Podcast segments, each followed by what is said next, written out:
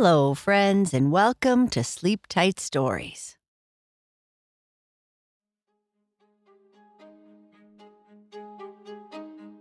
Ester is tired, and so is Araya. They are walking through the canyons, and the path is very difficult. Ester is leading, and this is the first time that Araya is the one to say they need to stop. When they do stop, Ester realizes that she is very thirsty and hungry. She eats and drinks and understands that this is her chance to be the leader. Magical Book of Dreams, Part 25. The paths through the canyon were narrow and winding, flanked on either side by these imposing rock walls.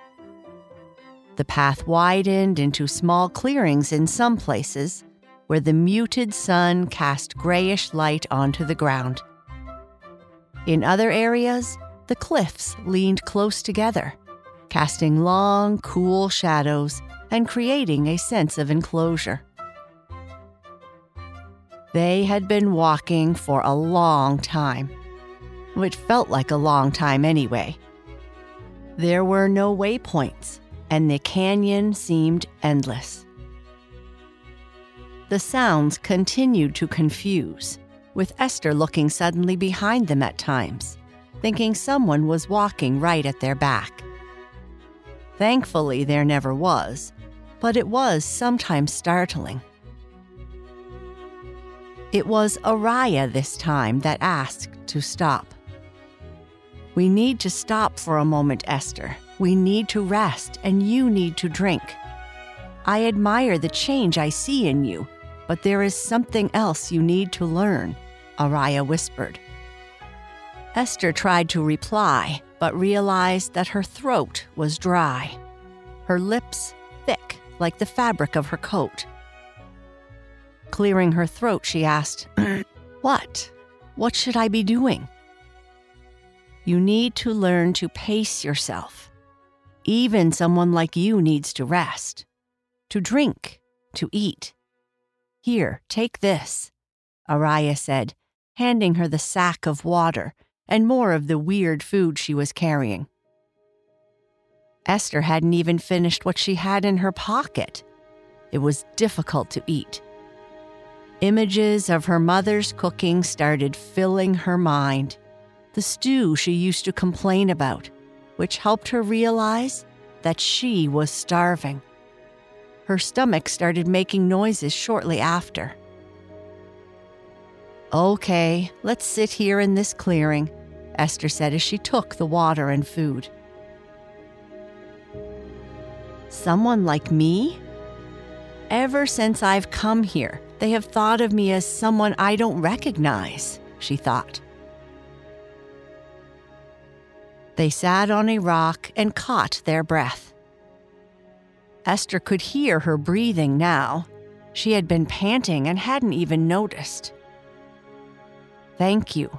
I hadn't realized that I was working so hard, Ester whispered after taking a drink and catching her breath. The sound in the canyons was a constant companion. Their footsteps, the shifting of loose stones under their boots, and even their softest whispers echoed off the walls, returning to them from multiple directions. It created an eerie atmosphere that made it difficult to speak too loudly for fear of the confusion it might produce. It's okay. That's what I am here for to offer you my experience, whispered Araya. Ester took the book from her bag as she attempted to chew the food Araya had given her. To her surprise, she started to enjoy it. Must be the hunger, she thought. The map inside the book, Gimbel's book, was glowing as warmly as ever. It wasn't an exact route, but she could see that they would be coming to a crossing. Afterwards, the route looked to go straight up the side of the steepest part of the canyon until it reached the base of the mountain, the top of which was the starlit summit of Eldoria. It was there that she would learn where her father was. They sat silently. No small talk, no questions about Ester's life in Shirewood, no questions about her father, no questions about the unknown realm.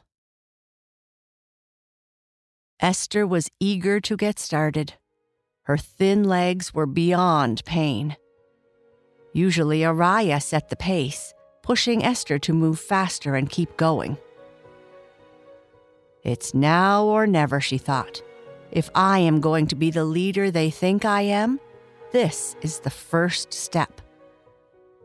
Her father used to tell her that the greatest distances were conquered not all at once, but through the persistence of taking one small, determined step at a time. This is her one small, determined step. We should be going, Araya, Ester whispered as she shakily stood up, her legs protesting. Araya smiled. Yes, we should be going. How much farther, Princess? The map isn't very accurate, but it shows that we must cross the canyon up ahead around a bend. From there, it's going to be a long walk straight up the mountain.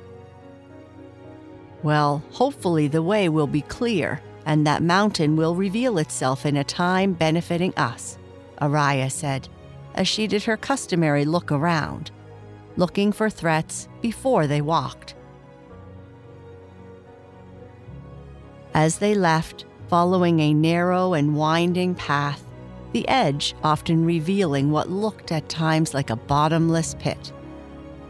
This is not a path you would want to walk on at night. One misstep, and you might keep falling through to the other side.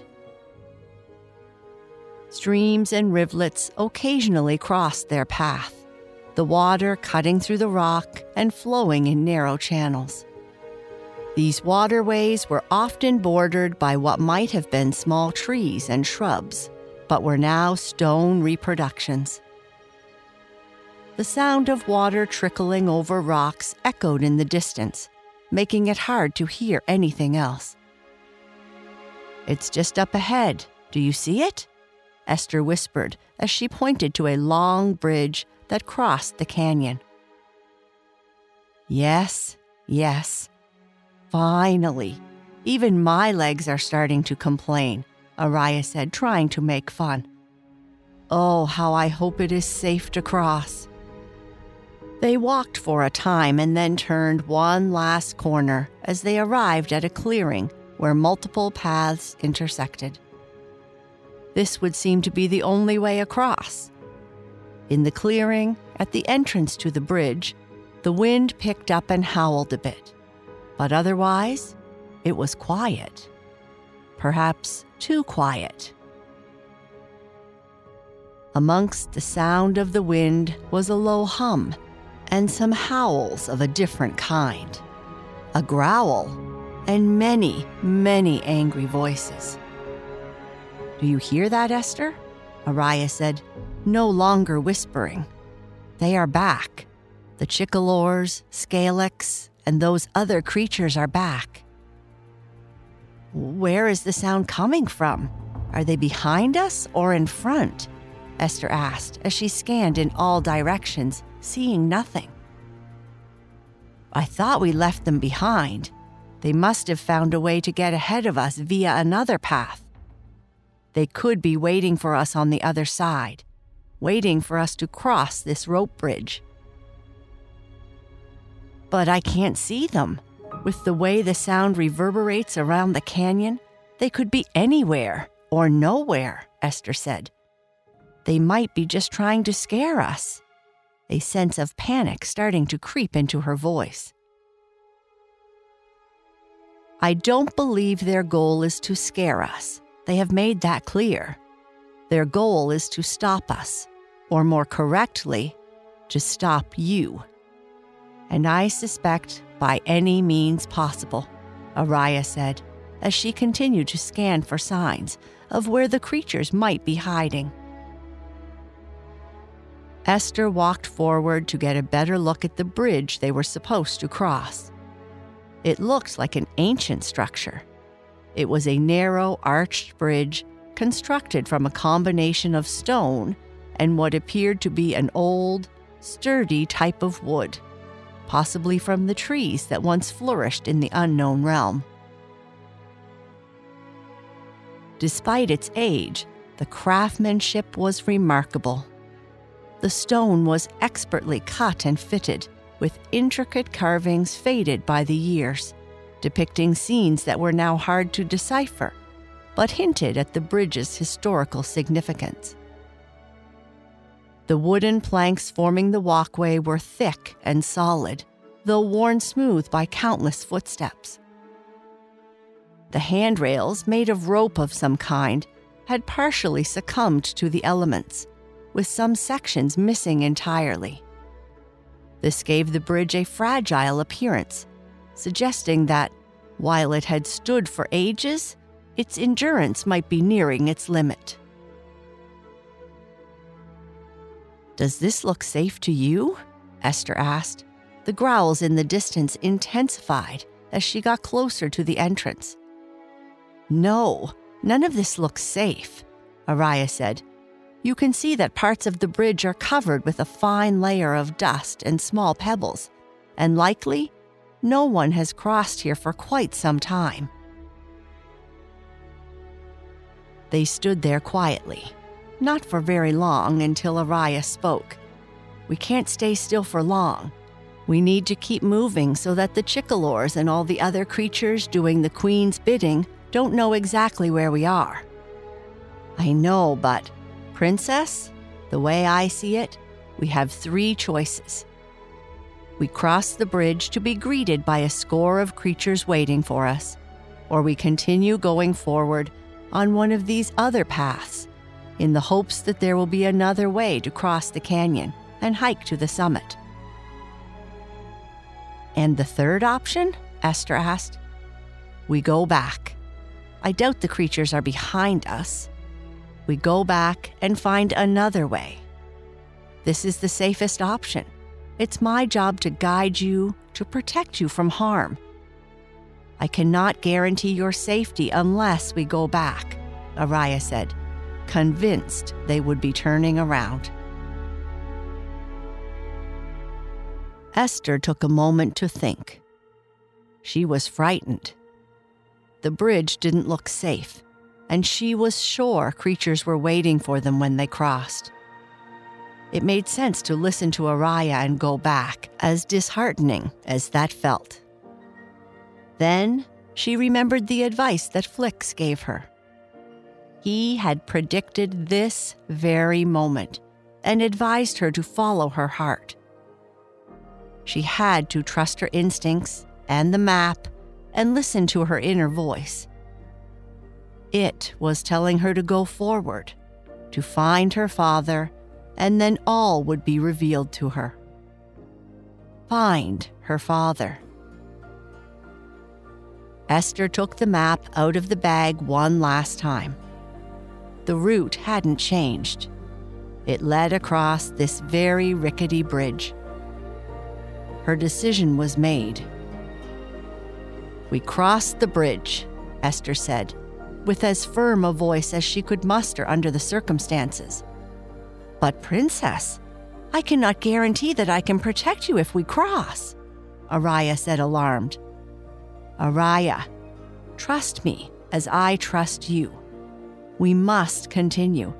I must save my father. I know you can help me prevail, Ester said, putting the map back in her bag and walking towards the bridge.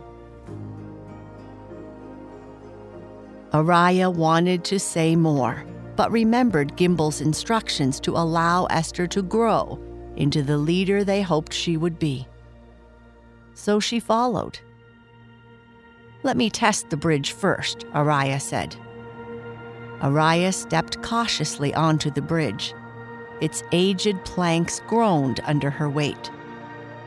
With each tentative step, The wood creaked ominously, as if protesting the disturbance after years of stillness. She could feel some planks shift slightly beneath her feet, their stability questionable after enduring the ravages of time and weather. Araya tested each step before fully committing her weight, signaling Ester to follow suit.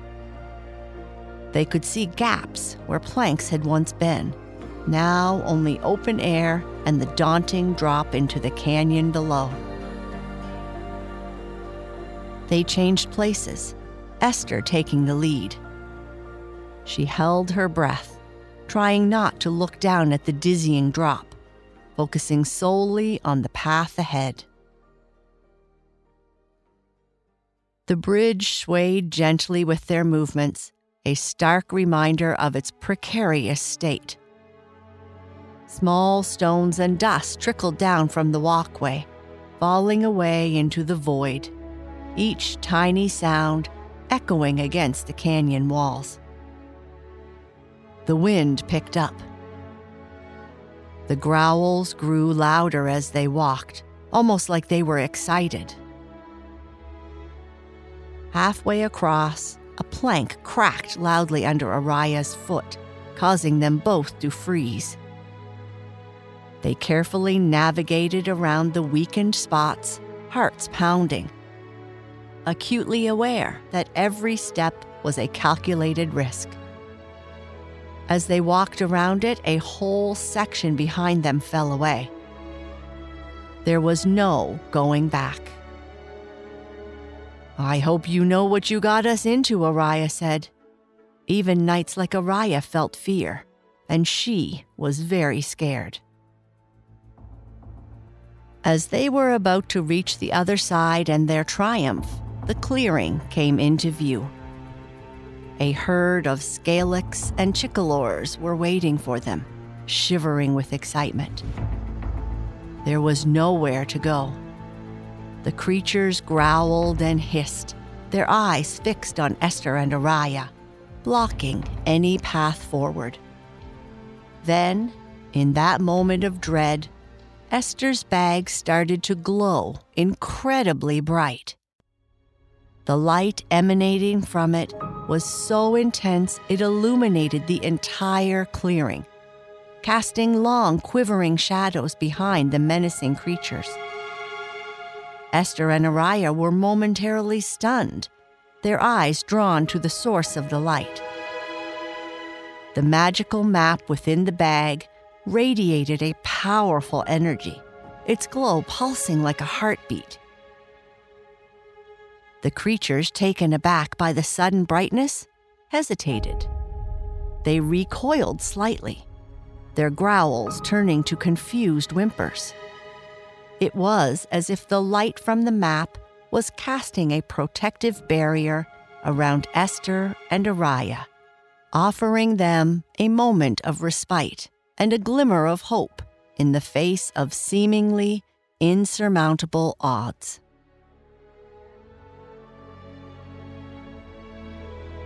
And that is the end of this part. Good night. Sleep tight.